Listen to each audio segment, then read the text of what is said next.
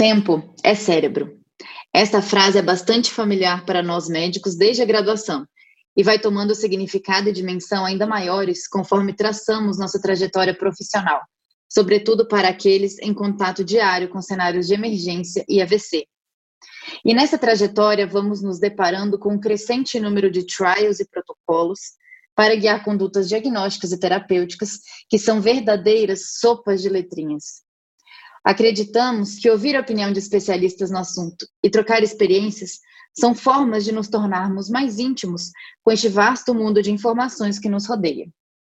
Se você é um apaixonado por neurociências como nós e quer aprofundar seus conhecimentos em AVC, não deixe de conferir nosso curso completo. O link está na descrição deste episódio.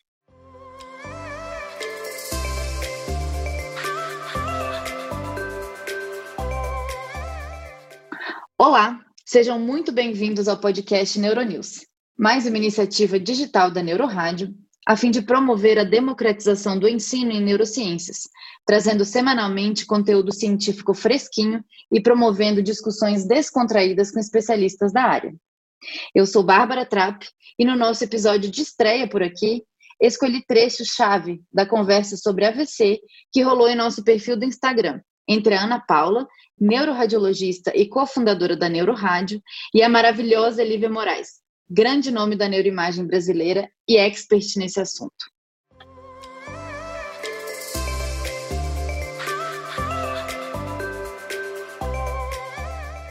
É, primeiro eu vou me apresentar e depois eu passo a palavra para a Lívia. Eu sou a Ana Paula, eu faço parte da Neurorádio junto com o Igor, a Camila e a Bárbara. É, então estou representando eles aqui hoje. É, primeiro, eu queria, assim, é uma honra imensa que a primeira pessoa da nossa live seja a Lívia. Eu admiro muito ela, só vou contar uma história, assim, bem pessoal minha, que é, no primeiro congresso de radiologia que eu fui, há cinco para seis anos atrás... Não fala os anos. Não pode falar. Não. eu assisti uma aula dela de perfusão, não esqueço. E aí eu fiquei assim, nossa, falei, quando eu crescer eu quero ser desse jeito. Fiquei muito admirada. E jamais imaginaria que é, hoje eu trabalharia com ela, né? Trabalho com ela na DASA. E mais do que isso, hoje o mundo já mudou totalmente. A gente está numa live do Instagram falando neste momento para 150 pessoas já. Então, é, que coisa boa. E eu vou fazer aqui igual os podcasts aí, as, as blogueiras fazem. É, Lívia, quero que você se apresente. Quem é você na, na fila do pão? Ah, olá, pessoal, tudo bem? Eu sou Lívia. Eu sou mãe do Miguel, do Leonardo, sou mulher, esposa e neuroradiologista.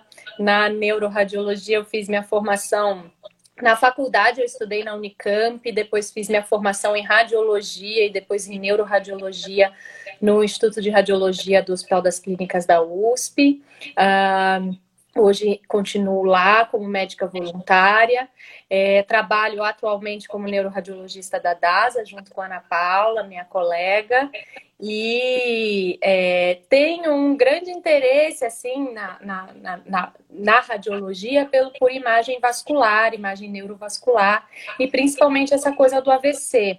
Eu fiquei fora um ano, assim que eu terminei meu R4, Fiquei fora nos Estados Unidos é. fazendo um ano só em pesquisa de AVC e foi um assunto que me encantou e é um assunto que, que, que é de, que eu gosto muito de falar, que eu gosto muito de estudar. Então, sempre que me chamam, eu fico empolgada para falar. É isso. Bom. Seja bem-vinda, Lívia. Obrigada. Então, assim, nosso, nosso público é bastante heterogêneo. Nós temos acadêmicos, é, médicos neuroclínicos, residentes, neuroradiologistas, então vai do básico ao avançado. A gente vai tentar é, fazer um, um, step by step aqui, começar bem do, do mais básico mesmo, a gente tentar abranger todo mundo. Então, eu vou começar fazendo uma pergunta aí inicial, né? O pessoal que está na linha de frente, no pronto-socorro, é, acadêmicos, médicos, clínicos, quem vai pedir o exame de imagem, né? Eu tá. perguntei assim, qual a importância da imagem, por que, que eu tenho que fazer uma imagem no cenário de AVC e qual imagem é, é considerada inicial, né? A imagem padrão ouro para iniciar a investigação. Tá. É, posso começar contando uma historinha para o pessoal entender, então, Ana? É, e principalmente para quem não está, eu vi fonoaudiólogos, então vou tentar contar uma história para vocês de como evoluiu o cuidado no AVC e onde que a gente, neuroradiologista, onde que a imagem se encaixa, né? Então, por mais de duas décadas, desde 1990, 95, se não me engano, que foi publicado o primeiro trial de um tratamento que permitiu a esses pacientes com AVC começarem a ser tratados. Foi um trial que chama NINDS, que foi publicado na década de 90. Uh, ah, e que uh, começou a, a, a, possibilitar o tratamento desses pacientes com AVC com um trombolítico endovenoso por mais de duas décadas, só o que a gente tinha de possibilidade de tratamento do paciente com AVC era o trombolítico endovenoso. E o trombolítico endovenoso só podia ser usado até inicialmente três horas do início dos sintomas e depois, com outro trial que chama ICAS-3, ele pode ser ampliado para uso até quatro horas e meia do início dos sintomas. Uh, então, por mais de duas décadas, a gente só tinha essa possibilidade de tratamento. E qual era a única coisa que eu precisava saber por imagem num paciente antes de dar um trombolítico endovenoso para ele? É se ele tinha hemorragia. Então, só o que a gente fazia era uma tomo sem contraste e via se o paciente tinha hemorragia. Então, por muito tempo, a questão da imagem no AVC ficou aquela coisa ai, não, por que, que eu vou estudar isso? Não tem nada para fazer no AVC, não tem interesse nenhum em, em, imagem no AVC. Que imagem no AVC? Não tem, a gente só vê depois, a tragédia já é, é, é feita, a coisa já acontecida. É, isso era até um pensamento meu quando eu estava na residência. Eu lembro que a gente tinha uma reunião. Uh, que era reunião de AVC, e eu achava muito chata, que eu falava, gente, mas pelo amor de Deus, aqui não dá para fazer nada, não tem nada para estudar. E o que, que aconteceu? A partir de 2015, uh, ah, mudou muito o cenário do tratamento dos pacientes com AVC. Houve uma revolução no tratamento desses pacientes com a tal da trombectomia mecânica, que é um segundo tratamento que é possível de ser feito na fase aguda do AVC, né? Uh, com essa possibilidade de fazer a trombectomia mecânica, a imagem começou a ter um papel fundamental para ajudar qual paciente seria o melhor paciente para ser levado para esse tratamento de trombectomia mecânica. E aí, nós, radiologistas, neuroradiologistas, um, estudantes, residentes, começamos a ter um papel fundamental nesse cuidado do paciente com AVC, que é fornecer para o clínico as ferramentas adequadas para ele selecionar esse paciente melhor para essas terapias de reperfusão. Então, foi mais ou menos isso que aconteceu. Uh, uh, e por isso que hoje a imagem está ocupando um papel central uh, no atendimento, no cuidado desses pacientes com AVC. E hoje é uma coisa muito desafiadora, muito legal e, e, e muito recompensadora você trabalhar com imagem em AVC, porque os resultados hoje em dia são espetaculares. Assim. Uhum.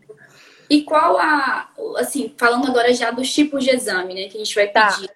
Qual exame a gente começa? Como começar? certo. De novo, é, embora eu tenha dito para vocês, gente, olha, pessoal, deixa eu tentar tirar aqui, ó.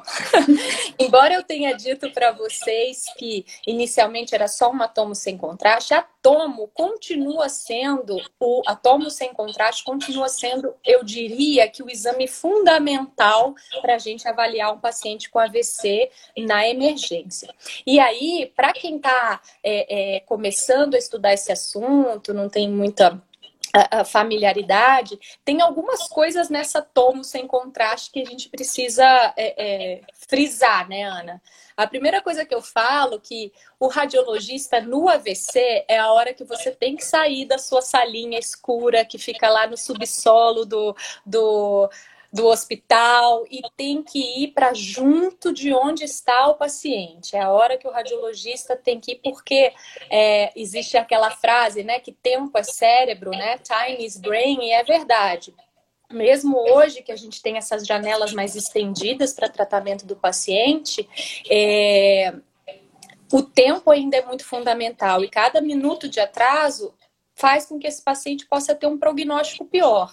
Então, essa tomo sem contraste, o ideal é que ela seja feita de forma bem rápida, né? Então, no guideline atual, eles dizem que o ideal é que mais de 50% dos seus pacientes que cheguem com uma suspeita de AVC façam uma tomo sem contraste nos primeiros 20 minutos da chegada dele no hospital. Então, ele tem que chegar, ser avaliado pelo clínico e dentro de 20 minutos ele já está na, na tomo. Isso seria o ideal. E o ideal é que o radiologista esteja do lado já para falar as alterações da tomo no momento em que ela cai a imagem ali no, no, no, no, no console do, do, do, técnico, né? Então, isso seria o desenho, assim, digamos, ideal de você avaliar esse primeiro exame, que é a tomo sem contraste, e que vai ser um exame fundamental para avaliação desse paciente, eu diria que o principal. Uhum. E a angiotomo e a ressonância, Lívia, onde, onde isso entra nesse cenário aí? Certo. Aí tudo vai depender do que, que você tem disponível no seu hospital, né? É... Se você tem um hospital que você não tem a possibilidade de fazer trombectomia mecânica, não tem a possibilidade de encaminhar o seu paciente para fazer uma trombectomia mecânica, a única coisa que você tem disponível na cidade inteira, vamos supor, é o trombolítico endovenoso. Para trombólise endovenosa, né, que eu falei para vocês que agora até quatro horas e meia do início dos sintomas ela é aprovada e tem umas outras possibilidades de estender, mas vamos manter o 4 horas e meia aqui para começar. Só tomo sem contraste basta. E basta que você exclua hemorragia. Então, em tese, para trombólise endovenosa até 4 horas e meia, a única contraindicação absoluta por imagem vai ser a presença de hemorragia. Uhum. Uh, Antes a gente ficava, ah, será que eu tenho que olhar aspects, tenho que olhar o tamanho do infarto, será que pode ser uma contraindicação para fazer o trombolítico endovenoso? É, hoje em dia a gente sabe que não, é, que essas alterações isquêmicas precoces na tomo sem contraste não são contraindicação para trombólise endovenosa. É claro que se você olha aquela tomo que está toda preta e já foi quase que o território inteiro da cerebral média, está com uma hipoatenuação franca numa área extensa, é um caso que você pensa se vale a pena você trombolizar, porque já é um infarto que parece estabelecido. Mas em tese, a contraindicação absoluta seria mesmo a presença de hemorragia para trombólise endovenosa. Agora, com essa possibilidade de fazer a trombectomia mecânica, e não sei se vale a pena falar para o pessoal o que é a trombectomia mecânica, depois a gente pode falar isso que começou a partir de 2015, com vários trials randomizados, a angiotomografia começou a ter um papel fundamental também na avaliação desses pacientes. Então, para a gente fazer a trombectomia mecânica, hoje em dia, no guideline, que foi publicado em 2018, a realização de uma imagem vascular, a gente chama, é uma classe 1 nível de evidência A de recomendação. Então, é, é, é idealmente você deve obter uma angiotomo nesses pacientes. Por alguns motivos. Um é para detectar a oclusão da artéria, né, a oclusão arterial, para a gente ver se ela é passível da trombectomia mecânica, que seriam, pelo guideline atual, a oclusão proximal, que é na carótida interna e no segmento M1 da cerebral média, que está no guideline hoje. Uh, e a segunda, eh, tem mais duas coisas que a angiotomo ajuda, que são uma, a avaliação da circulação colateral, que é importante para a gente prever o prognóstico desses pacientes, e duas, a avaliação da circulação extracraniana. Uh, a gente sabe que, em tese, você não precisaria fazer essa análise nesse momento da circulação extracraniana, mas isso se mostrou algo útil para o intervencionista conseguir programar o acesso dele, programar é, é, é, o procedimento dele. Então, por exemplo, se você mostra para ele que tem uma carótida ocluída, ele já tem que pensar qual material que ele vai subir, se ele consegue subir por aquela carótida, se ele tem que subir pela contralateral. Uh, se você mostra uma dissecção, ele consegue prever uh, uma dificuldade, uma estenose acentuada, se ele vai ter que depois pôr um stent nesse paciente ou não. Então, e isso mostrou em alguns trabalhos que quando você faz essa angiotomo cervical intracraniana, você consegue uh, fazer com que o seu procedimento de intervenção seja mais rápido. Então, o tempo, em, quando faz angiotomo, o tempo de recanalização é mais rápido do que quando não faz, porque a pessoa já vai uh, preparada para o que ela vai encontrar. Então, hoje em dia, para trombectomia mecânica, principalmente na janela de até 6 horas, a imagem vascular é recomendação uh, uh, máxima, digamos assim, com, com um nível de evidência é, é, excelente para pré trombectomia mecânica. Então, hoje seria tomo e angiotomo nesse contexto. Ok. E a ressonância? Como. É, enquanto você toma uma água, né? A gente sabe que a ressonância é um exame muito demorado para ser feito e não, nem sempre disponível também, né? Então, temos várias limitações aí da ressonância. Apesar disso, tem várias vantagens, principalmente em relação à sensibilidade e especificidade é, quanto à tomografia. E quando eu devo fazer a ressonância e se fizer um protocolo otimizado com menor tempo, como você faz? Certo. Então, a ressonância. Então, gente, a ressonância, assim, do ponto de vista, como a Ana falou, de sensibilidade e especificidade, ela é excelente, né? A ressonância é o melhor dos mundos. Porque enquanto você, às vezes, fica na dúvida no atomo se tem uma alteração isquêmica ou não tem, a ressonância te mostra com a difusão de uma forma super boa, né? A restrição à difusão não dá muita dúvida, né? Uh, a outra coisa é que a sensibilidade da tomo nas primeiras horas do AVC, ela é baixa. Né? Então, nas primeiras três horas, a sensibilidade da tomo é baixa. Já a ressonância ela é positiva minutos após o início da isquemia. Então, a ressonância, em tese, seria o melhor dos mundos. Mas aí o que, que tem de problema na ressonância? Foi o que você falou. Pouco disponível, cara, né? É, é não é todo lugar que você tem uma ressonância 24 horas por dia, 7 dias por semana, atendendo pacientes de emergência. E outras coisas de, de, de, de, outras questões técnicas, que são paciente com AVC, geralmente é um paciente que está agitado, está confuso, não consegue colaborar. Para você fazer uma ressonância, sequências são mais demoradas, você não. Atomo você faz em segundos, não tem muito problema com artefatos de movimento, na ressonância isso já se torna um problema. Você tem que fazer um screening para materiais metálicos, e muitas vezes o paciente, se está sem um acompanhante, está com afasia, você não consegue ter certeza disso. Então, tem várias questões que fazem com que a ressonância seja complicada de ser utilizada na prática. E aí a gente vai assim, nossa, ela é maravilhosa, mas precisa fazer a ressonância? E o que, que acontece? Esses trials, para trombólise endovenosa, não precisa. Como eu falei para vocês, para você trombolizar um paciente na janela de 4 horas e meia, basta que ele não tenha uma hemorragia e não tenha um infarto extenso, uh, uh, já bem definido no território da cerebral média. Então, para trombólise endovenosa, esquece a ressonância. Para indicação da trombólise, não precisa. É, e quando eu falo de exclusão de hemorragia, basta tomo, não precisa fazer sequência SWI na ressonância para excluir, não tem. Então, ressonância na trombólise endovenosa até 4 horas e meia, não precisa. E para trombectomia mecânica? Para trombectomia mecânica, atualmente nós temos dois cenários. Inicialmente, esses trials de 2015, eles comprovaram a eficácia da trombectomia mecânica até seis horas do início dos sintomas. E a maioria desses trials, que foram seis principais, é, até seis horas do início dos sintomas, utilizaram para selecionar os pacientes tomo e angiotomo. Uma minoria usou perfusão e difusão. E o que, que, se mostrou? Que somente a tomo e angiotomo já eram suficientes para você selecionar os pacientes na janela de até 6 horas. Então, em tese, na janela de até 6 horas do início dos sintomas, basta você fazer uma tomo e uma angiotomo. Os trabalhos, maioria usou esse paradigma e foram positivos. Então, somente a tomo e angiotomo seria necessário. O que, que aconteceu Depois, em 2018, foram publicados dois outro tri outros trials que tentaram provar e provaram a eficácia da trombectomia mecânica de 6 até 16, foi um trial, e outro até 24 horas do início dos sintomas.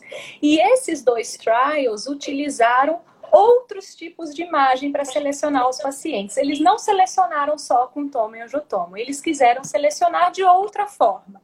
Então, eles utilizaram a perfusão. Uh, e o outro trial selecionou numa porcentagem de pacientes a ressonância com a sequência de difusão. E esses trials foram positivos. Como atualmente a gente só tem esses dois trials que fizeram a seleção de pacientes acima de seis horas, o que se recomenda é que a gente siga o que esses trials fizeram. Então, que acima de seis horas você utilize ou perfusão ou a ressonância com a difusão para selecionar os pacientes. Uh, agora, se você me perguntar, você acha que precisa? Eu acho que na grande maioria dos casos, não. Porque por que, que você vai precisar só de tamo e angiotoma até seis horas e depois você vai precisar de difusão? Quando a sensibilidade pior da tomo é nas primeiras horas e não Verdade. depois. Então, em tese, uh, uh, eu acho que na, em grande parte dos casos não é necessário você fazer a difusão, embora o que esteja no guideline hoje é que para fazer trombectomia acima de 6 horas tem que usar o que os dois trials fizeram. Então, ou você vai usar perfusão, ou você vai usar a ressonância com a difusão. É, mas é isso. Existem lugares, principalmente na Europa, centros que gostam muito de utilizar a difusão. Onde eu fiquei também, que é no MDH em Boston, eles utilizam a difusão para selecionar os pacientes. Uh, tem problema fazer isso, Lívia? Não, porque a difusão é muito boa. O problema é quando você não consegue se adaptar dessa forma que eu falei, com esse problema de custo, de disponibilidade. Se você está num lugar que você consegue uh, disponibilizar uma ressonância para emergência 24 horas, 7 dias por semana, dá para fazer protocolo otimizado que você consegue fazer uma ressonância em 5 minutos com as principais informações. Às vezes 7, 8 minutos você consegue fazer um protocolo otimizado. Então há centros que utilizam a ressonância magnética para selecionar os pacientes. Uh, no Brasil eu não vejo isso é, como uma possibilidade real porque é muito limitado, né? A gente sabe que tem lugares que tem até limitação para fazer uma angiotomo, que dirá uma ressonância magnética. Então, ela poderia ser reservada para casos de dúvidas, casos mais complexos, não para o feijão com arroz, digamos okay. assim. Ok, excelente. É, aproveitar que você entrou aí no, no mérito da perfusão, né? Como você disse, é uma, uma, uma modalidade de imagem hoje em dia que tem sido mais usada é, e sua utilidade é vista mais para esses protocolos de tratamento estendido, né? Seja pelo trombolítico, seja pela trombectomia mecânica. Então, a gente está querendo estender o protocolo. Nesse cenário de estender o protocolo, é, qual a sua opinião? Já sei um pouco sua opinião, algumas pessoas já sabem que você é bem, bem firme assim na opinião, mas é, se você puder compartilhar sua experiência e também opinião em relação à perfusão, e a gente teve algumas perguntas sobre isso nas caixinhas também, né? Então, o que, é que você acha desse método é, e qual a sua experiência com ele, com a perfusão? Tá. Então, vou começar contando outra historinha. Assim, quando a gente quer tratar um paciente com AVC, né, esses tratamentos que é o trombolítico endovenoso, é, a trombectomia mecânica, o que, que a gente quer, na verdade, fazer, né? O que, que é esse tratamento, né? Então, assim, quando a gente tem quando que acontece o AVC, né? O AVC acontece quando um trombo ou um êmbolo se desprende, por exemplo, do coração ou da carótida e entope uma artéria intracraniana. Vamos colocar a artéria cerebral média, que é a maior parte desses trials, ou carótida interna, circulação anterior. Quando esse tromboêmbolo que saiu do coração da carótida entope é, uma grande artéria, no caso a artéria cerebral média, por exemplo, quando ele entope essa artéria, existe uma área que é irrigada por essa artéria, uma área central, que ela vai morrer independente se eu conseguir abrir essa artéria de volta. Essa área que vai morrer independentemente se eu abrir essa, essa artéria se chama o core do infarto. Esse é o infarct core, né? É o core do infarto. Agora, existe uma outra área periférica, está em volta do core, que é uma área que está sofrendo a isquemia, está com menos fluxo, porque a artéria está fechada, mas ainda é uma área que está funcionando, ela ainda é potencialmente viável. Se eu não abrir, ela pode vir a morrer. Mas se eu abrir essa artéria, eu consigo talvez salvar essa área que está sofrendo a isquemia e que ainda é potencialmente viável. Essa é a chamada área de penumbra, né? É uma área que está sofrendo a isquemia, mas ainda é potencialmente salvável. O que, que a gente quer quando a gente trata o doente, o que, que a gente quer? A gente quer salvar a penumbra. A gente quer conseguir recuperar essa área que está esquemiada para ela não morrer, né? Então, na imagem, a gente sempre buscou um jeito de tentar dizer para o clínico, olha, abra essa artéria porque esse paciente tem muita penumbra, esse paciente tem muita área para salvar. A gente na imagem, radiologia, sempre quis mostrar com a imagem a tal da penumbra né? Então, o método de perfusão, ele nasceu disso, né? A perfusão é um método que você pode fazer ou por ressonância ou por tomo, e ela monitora a passagem do contraste pela microvasculatura cerebral. Aí, por meio de métodos matemáticos, lá a gente consegue derivar alguns mapas, que são mapa de fluxo sanguíneo cerebral, o volume sanguíneo cerebral e o tempo de trânsito médio com seus análogos, né? E aí, por meio desses mapas, a gente começou a tentar estimar. No mapa desses métodos de perfusão, o que, que seria a área que já morreu, o core do infarto, e o que, que seria a penumbra, que seria a área potencialmente salvável. Eu falando isso para vocês parece mara, né? Maravilhoso. Poxa, puta ideia, perfusão. Como assim você vai falar contra ela? Se ela vai mostrar se o cara tem área para ser salvo ou não vai mostrar? Acontece que a ideia é uma coisa, a execução é outra. A perfusão, ela tem muitas limitações. Limitações que vão desde a teoria, que parece boa, mas quando você vai a fundo tem muitos problemas, até a prática. É um método que, cara, que, que tem muito pouco uniformização, os parâmetros variam muito de um vendedor para o outro. É, a relação sinal-ruído é péssima. Uh, os mapas muitos, muitas vezes não são analisáveis. Uh, essa correlação do, do, valor do fluxo, por exemplo, para você dizer que, que o tecido está morto, ela não é perfeita. Então, ela tem muitos problemas. E com esse monte de problema, que depois, se vocês quiserem, eu posso discutir um pouco mais a fundo ela faz com que muitas vezes você possa superestimar o infarto no doente, ou você pode subestimar esse infarto. E essa coisa da penumbra que a gente fica, nossa, ela vai mostrar é salvável, a gente já consegue imaginar que o paciente tem penumbra de outras formas. A gente consegue intuir sem eu precisar fazer um método de perfusão. Uh, a forma, na, na oclusão de um, uma grande artéria, a forma mais fácil é o seguinte: é você analisar o paciente junto com o déficit clínico dele e o local de oclusão.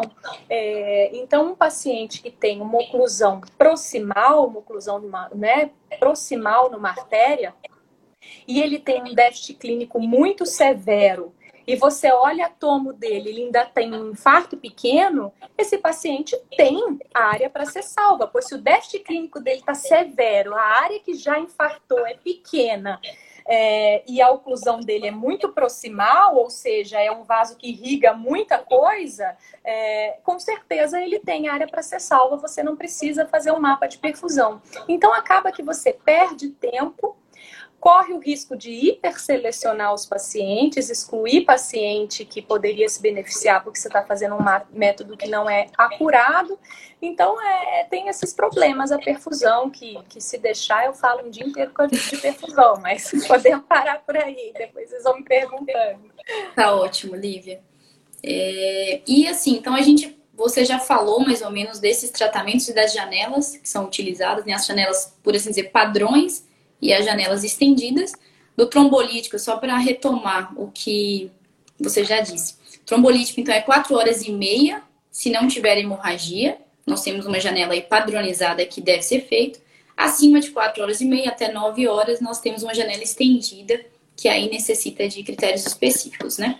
A trombectomia, já o, a janela padrão, a janela padrão são 6 horas, então precisamos de uma tomo e uma angiotomo. É, um aspect não tão elevado, né, como tínhamos falado, e também sem hemorragia, um, uma obstrução proximal, etc. E aí a janela padrão 6 horas, a janela estendida pode ser até 18 ou 24, a depender do trial que a gente está considerando. Isso. E aí, nessa janela, vamos passar um pouco para essa janela estendida, ou seja, nós conseguimos agora tratar mais pacientes. Porém, Sim. esses pacientes que a gente vai tratar, eles são super selecionados, ou seja, eles têm que ter infartos muito pequenos, eu tenho que ter determinado tipo de exame para estar tá olhando aquele infarto, seja uma ressonância, uma perfusão. E no final das contas, eu vou tratar mais pacientes, mas é um grupo muito seleto. É, isso é bom ou ruim? Tratar mais pacientes, mas é um grupo muito seleto. Nós estamos ajudando efetivamente? Ó, é, depende de, do, do ponto de vista. então, então, vamos lá a trombectomia mecânica, o que, que aconteceu? A história da, da, da trombectomia mecânica. Em 2013, publicaram pelo menos três trials principais, 2013, e esses tentando provar a trombectomia mecânica. A trombectomia mecânica, em 2013, eu estava nos Estados Unidos fazendo pesquisa com AVC eles já faziam trombectomia mecânica, mesmo ainda não tendo sido comprovado por trial randomizado, porque era FDA approved, já era aprovado pelo FDA. Então eles já faziam. De repente saem esses três trabalhos, que foi o IMS3, o Synthesis Extension e o MRSQ. Eu, é, um monte de trial, eu não preciso decorar nada, mas assim, três trials principais em 2013, e esses trials foram negativos. Eles disseram o seguinte: olha, se você fizer o Best Medical Management, que é você cuidar do paciente com o que já tem, ou o paciente que faz trombectomia mecânica, não teve diferença. Então, saiu isso em 2013. Foi uma quizumba, porque eles já faziam a trombectomia mecânica e era um negócio que não fazia sentido, porque o que é a trombectomia mecânica? Você entra com um stent, que a gente chama hoje em dia de stent retriever, e vai lá, é uma cestinha assim, uma redinha, você pesca o trombo e arranca ele de dentro da artéria. Aí você pensa o seguinte, caramba, como é que isso aí não dá certo? Dá, pois se eu tô arrancando o negócio, o paciente tem área para salvar, não é possível que isso deu errado. E por que, que esses trials de 2013 deram errado? Por alguns motivos. Antes, não eram os dispositivos que a gente usa hoje na trombectomia mecânica. Esses dispositivos foram evoluindo. Antes, eles usavam um tipo que chamava o Mercy Device, que era um tipo diferente, e que as taxas de recanalização eram menores. Então, é, é, teve esse problema do dispositivo que foi evoluindo. E também teve a questão de que ninguém selecionava de forma uniforme. Pegava qualquer paciente que tinha oclusão lá, nem fazia imagem, quando fazia, só fazia para ver se tinha hemorragia, nem olhava se tinha oclusão, e ia lá e fazia o procedimento. O que, que aconteceu? Quando veio negativo o trial, os clínicos começaram a parar de indicar começaram a parar, não vamos fazer, porque o negócio não funciona. E aí começou-se um esforço na comunidade de como nós vamos provar que essa terapia é eficiente.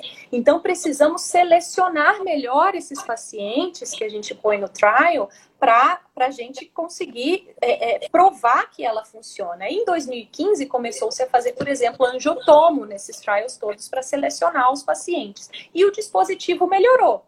E aí, em 2015, foram positivos esses trials, e hoje a gente tem a indicação nível 1, classe A, de recomendação de trombectomia mecânica até 6 horas do início dos sintomas. E como eu falei, só com tomo e angiotomo. Aí, o que, que acontece? Você agora quer mais. Porque mesmo você antes só tinha o trombolítico, agora você faz trombectomia mecânica. Mas quantas pessoas chegam na janela de seis horas?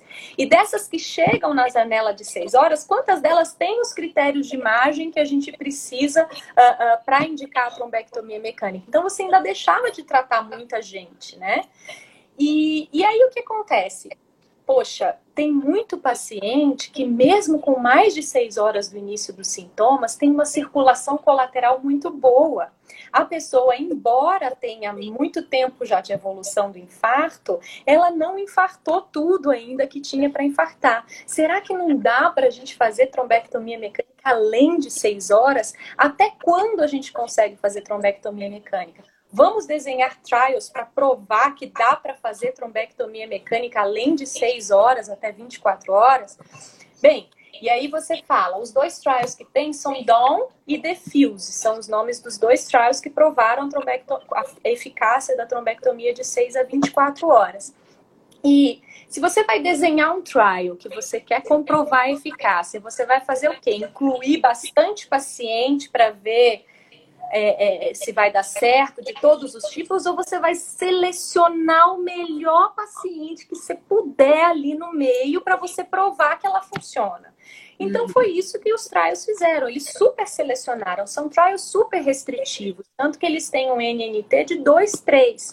Então são trials restritivos. Você me falar isso é bom ou ruim? Para um trial inicial, para comprovar a eficácia de uma terapia, não é ruim. É, é, é algo, é, é, até diria, esperado que você hiperselecione para comprovar a eficácia.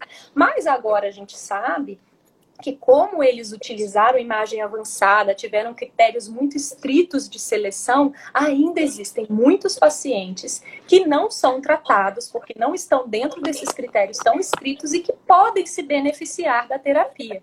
E agora o avanço que está acontecendo no AVC e os trials que estão sendo desenhados estão indo todo nessa, nesse sentido, né? De como que a gente vai incluir mais pacientes. Então é isso, é, é até seis horas, é o que você falou tem lá o limite do aspects. Até 6 horas tem que ser um aspects maior ou igual a 6. Será que o paciente com aspects de 5 não se beneficia? Eu não sei, porque quando eu desenhei o trial, eu só incluí os maiores ou igual a 6, porque eu imaginei que o de 5 não ia se beneficiar tanto. Agora a gente vai ter que tentar provar se o de 5, o de 4, o de 3 podem se beneficiar uhum. também. E a mesma coisa na janela estendida. Quando eu desenhei o trial, não, né? Mas dando um exemplo, quando se desenhou o trial, é, você falou, olha, vamos usar perfusão, difusão, o que tiver para selecionar o doente. Agora a gente vai ver se, será que se eu selecionar só com tomo e angiotomo entre 6 e 24 horas, é, eu também consigo uma boa seleção e o paciente pode se beneficiar? Então, tudo isso é o que vai, vai vir aí de evolução na, na, na, no tratamento e na seleção dos pacientes para o tratamento. Excelente, Lívia. É, perguntaram aqui no, nos nos comentários, uma pessoa perguntou em relação a essa trombectomia estendida, aí depois de seis horas, já é realidade nos locais que você trabalha? As pessoas. É, isso já tem sido feito com, com frequência? Essas Sim. janelas estendidas? Sim, já tem sido feito, já se faz trombectomia. O que, que acontece? Aqui no Brasil, é, nós tínhamos, e, e, essa semana talvez deixamos de ter, mas assim, nós tínhamos um problema que acontece. Em 2015, saíram esses trials que comprovaram a eficácia da trombectomia mecânica, mas o SUS não disponibiliza o stent retriever. Então, nos hospitais públicos brasileiros, você não tinha o, o stent retriever, né, para fazer a trombectomia mecânica. Uh, embora já tenha sido provado nos trials internacionais. Houve uma questão do governo de que não se, que, que, que não se poderia estender o resultado dos trials que foram feitos em países desenvolvidos e com outras realidades de saúde para o nosso sistema de saúde. E aí o que, que aconteceu? Foi feito por pesquisadores brasileiros, um trial brasileiro chamado Resilient, que foi publicado essa semana, semana passada, acho que semana passada, acho que foi quarta-feira passada, o Resilient foi publicado no New England Journal of Medicine é um trabalho assim de conheço várias pessoas que fizeram excepcional.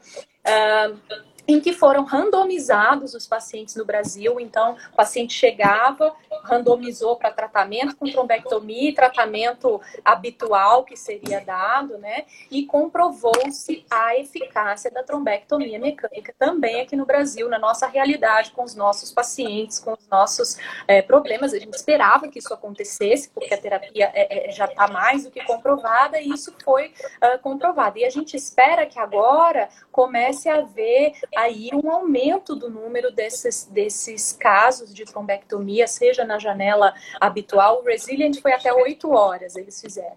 Seja na janela habitual, seja na estendida, que agora, com esse resultado, que a gente possa começar a ter isso no nosso sistema de saúde, nos hospitais é, que a gente trabalha, né? Então é uma evolução que a gente está tendo e, e, é uma coisa que eu acho que cada vez mais vai se tornar realidade, porque hoje em dia, gente, você não fornecer esse tratamento para um paciente que tem uma oclusão arterial que seja passível, é, eu chego a dizer, é, é, é é até meio revoltante, porque você sabe qual vai ser o desfecho desse doente, né? Uma oclusão de um grande, uma grande artéria cerebral, isso não, não fica bom, né? A gente sabe a história natural do AVC. E você ter um tratamento que modifica de uma forma absurda a evolução do paciente é, e você não conseguir prover isso para ele é algo que deixa a gente é, é, né, até é, mal, assim. Então, eu acho que isso, a tendência é, se Deus quiser, isso se tornar cada vez mais realidade é, aqui em vários lugares do mundo, né? Isso, excelente. E mais algumas perguntas aqui que tem mandado, Lívia. É, esses trials todos que a gente está falando, esses estudos, são para circulação anterior, né? Como você disse, é principalmente pegando ali cerebral média, que é onde vai ter repercussão clínica maior e e maiores déficits, e aí é o que a maioria dos trials vão, vão focar também. E para a circulação posterior, nós temos avanços também em relação a essas janelas, em relação ao tratamento, por exemplo, como obstrução de basilar. Uhum. É... Temos e não temos. nós tivemos recentemente a publicação de dois trials para basilar, que são os trials Basics e Best. Esses trials, do ponto de vista estatístico, da sua, é, é, do seu desfecho primário que foi programado, foram trials negativos. E aí você diz, poxa, eles foram negativos, então quer dizer que a trombectomia mecânica não funciona para a circulação posterior? E aí é a hora que você tem que, a gente, né, como, como é, é, é profissionais da saúde, médicos, enfim, uh, temos que ter o um olhar crítico uh, da, da questão do artigo, da estatística e do que, que pode ter acontecido. O que, que acontece hoje para você fazer um trial de trombectomia mecânica, que é uma coisa complicada? Existe um termo em inglês que se chama equipoise, que é você conseguir manter a sua como eu diria, a sua, não sei se é neutralidade, é difícil, é difícil você é, traduzir esse termo equipoise, mas o que, que acontece? Que é você perder o tal do equipoise. Vamos supor, uh, chega, eu não vou dizer a Ana, porque é uma coisa, vamos, chega a Carolina, de 35 anos, com uma oclusão da basilar. O que, que acontece com o paciente com oclusão de basilar? É, Sussa, a gente hum, sabe, né? Fase de tronco. Terrível. É, é, é, assim, é um desfecho catastrófico, um lock-in, mortalidade altíssima, né? Então chega a Carolina, 40, 50 anos, com oclusão. Você tem um tratamento uh, que você sabe que recanaliza o vaso, que te, teoricamente seria a única possibilidade de, de, de recuperação dessa pessoa. E aí você randomiza ela no trial, um para um, você pega e põe ela, não, a Carolina caiu no braço sem trombectomia, ok, vamos pôr aqui. Então, o que, que aconteceu com esses trials que eles foram negativos? Perdeu-se muito o equipoise. A taxa de crossover, que a gente chama, que é tipo você ter sido designado para um grupo e acabar sendo passado para o outro grupo, foi de 25% até em um desses trials. Então, você pega a pessoa, é, e tinha pacientes, por exemplo, que a família não aceitava ser randomizada. Não, eu quero que trate. E você tem um tratamento que é aprovado pelo FDA, você trata. E aí o que, que acontecia? É, é, você perdeu esse equipoise que a gente chama, né? E aí, quando você faz outras análises, que é a análise intention to treat, as to treat, você consegue provar que existe uma tendência à positividade, e é o que se acredita, né? Então, é, é, é, o Raul Nogueira, que é o brasileiro de, de, de assim, é, é, expressão máxima no AVC, que foi quem mora no, nos Estados Unidos há muitos anos e foi quem escreveu o Dom, escreve inúmeros desses trabalhos, participou do BEST. É, ele fala uma coisa que é, esses dias perguntaram, será que a gente precisa de outros trials de basilar para ver se eles ficam positivos? E ele falou assim, não, eu queria uma pergunta, você randomizaria um paciente seu para fazer um trial?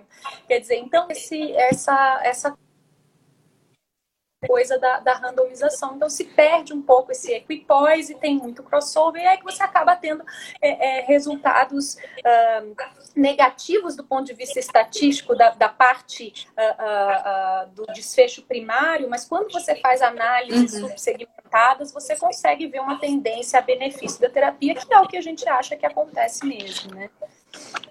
Então, na Basilar, hoje em dia, tem esses dois trials e, e, e se faz, assim, se faz. A, a verdade é que onde tem a terapia acaba se fazendo, a não ser em alguns casos, quando o paciente tem um NIH muito baixo, quando o paciente tem já um infarto de tronco muito extenso, que pode ser uma recanalização fútil, algo desse tipo, né?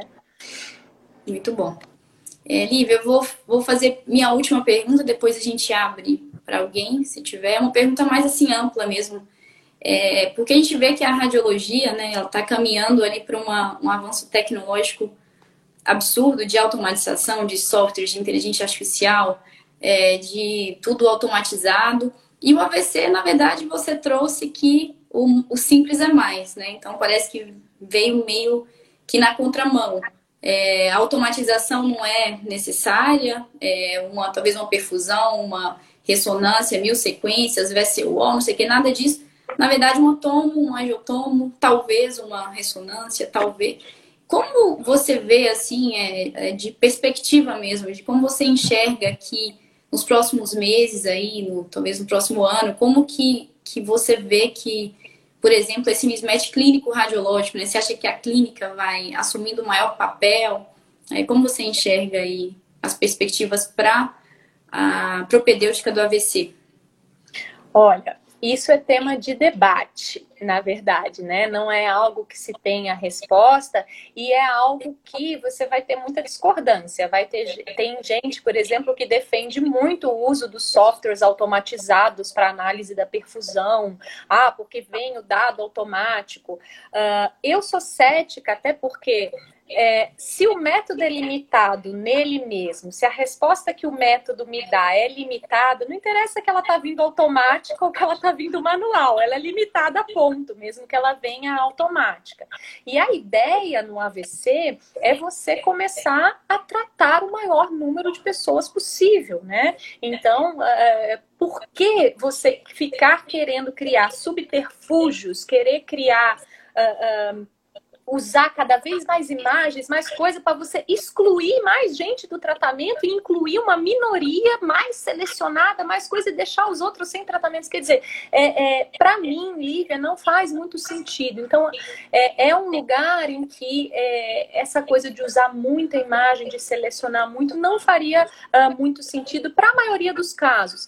Eu acho hoje em dia que a imagem avançada ela poderia ser utilizada e acho que é a tendência é, no caminho inverso, que é aquele doente, por exemplo, que você olha e você não quer tratar, porque não parece que tá bom para tratar, mas aí você usa a imagem avançada para te ajudar a tratar esse doente, não o contrário. Então, por exemplo, um paciente que já tem um infarto grande, e aí sim você abre mão de fazer uma difusão para ver se aquela areazinha que está dando aquele déficit dele já infartou, ou se pode haver uma areazinha ainda que dá para salvar, mesmo ele já tendo um infarto maior.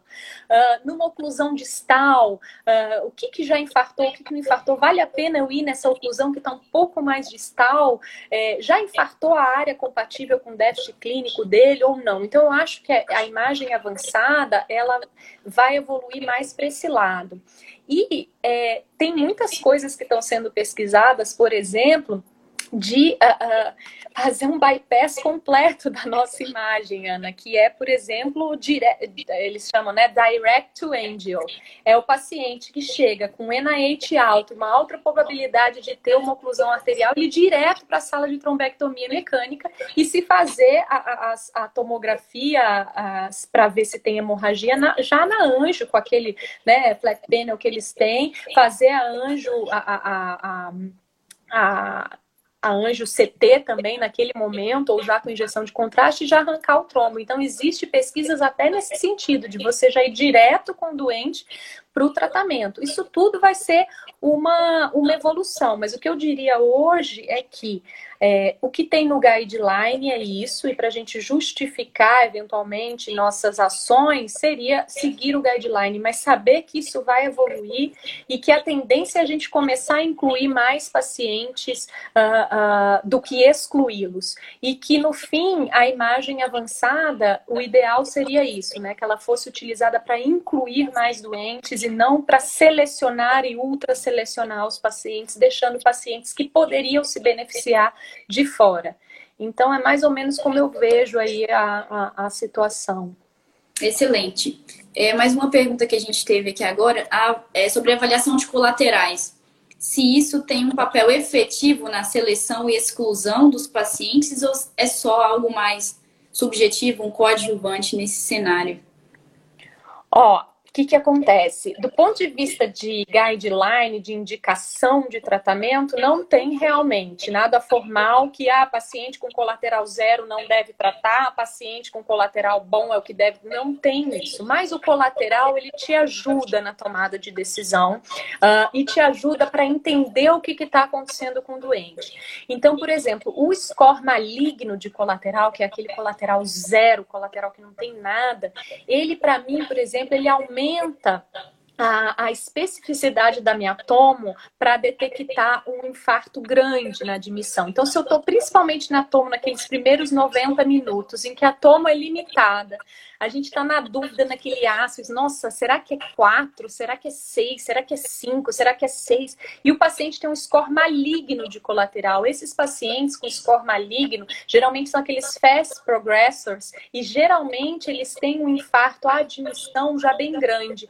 Então, é aquele cara que, se você está na dúvida ali na tomo, com um padrão muito maligno de colaterais, é aquele cara que tem um prognóstico pior e a chance de já ter uh, uh, um infarto maior já estabelecido, né? Agora, se você me disser, mas isso é uma contraindicação de levar ele para trombectomia? Não, não é uma contraindicação, mas ela te ajuda a entender o que está acontecendo com o paciente. Então, colateral vem sendo muito estudado. Eu gosto muito de olhar colateral, ele me ajuda bastante, principalmente com esse padrão maligno. É aquele caso que você. Uh, você já ele ajuda você a melhorar a sua análise da sua tomo, entendeu? É, é, mais do que fazer uma, uma perfusão. E tem trabalhos aí que mostram que se você fizer essas aquisições multifásicas, né, de colaterais, principalmente é, falam muito de fazer, eu faço duas fases, mas falam muito de fazer três fases, é, que se correlaciona com a perfusão, né? Então você consegue tirar dados perfusionais só da avaliação da circulação colateral. Então não serve efetivamente agora para indicar ou contraindicar a terapia, mas te ajuda a entender o que está acontecendo com o doente e eventualmente prever qual vai ser esse prognóstico pós-tratamento. Excelente, Lívia. É, então, pessoal, assim, foi muito bom. É, já deu tempo? Já foi? Já foi. Infelizmente. Bom é que você, assim, eu sinto que você ama tanto que você faz que a gente nem viu passar também. Eu acho que você também não, né? Caramba. Mas não. muito, eu muito, muito obrigada. Eu já vi, assim, enquanto você ia falando, eu estava ouvindo e vendo os feedbacks, muita gente comentou, muita gente. Depois, se você quiser ler, tem várias pessoas aí que trabalham com você, que te elogiando, mandando coração, mandando beijo. Eu queria também que vocês é, relembrar, né? A gente tem um site, nesse site a gente já tem dois cursos lá, nós estamos é, tentando assim nos aventurar aí por esse ramo. E se vocês quiserem mandar sugestões, feedbacks, tem o um curso do AVC lá, inclusive.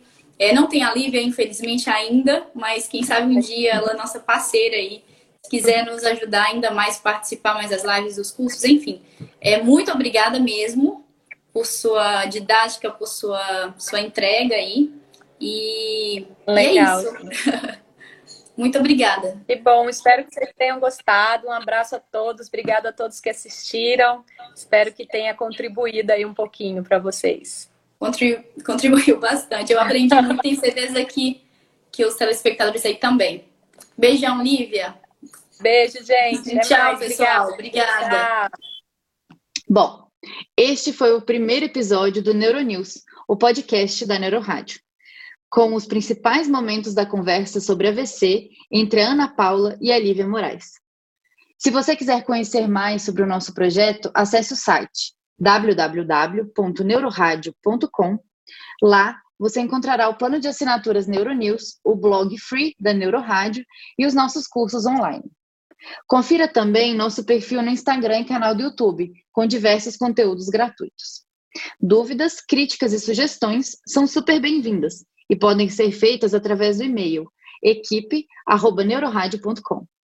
Todos os links de acesso você encontra aqui na descrição deste episódio.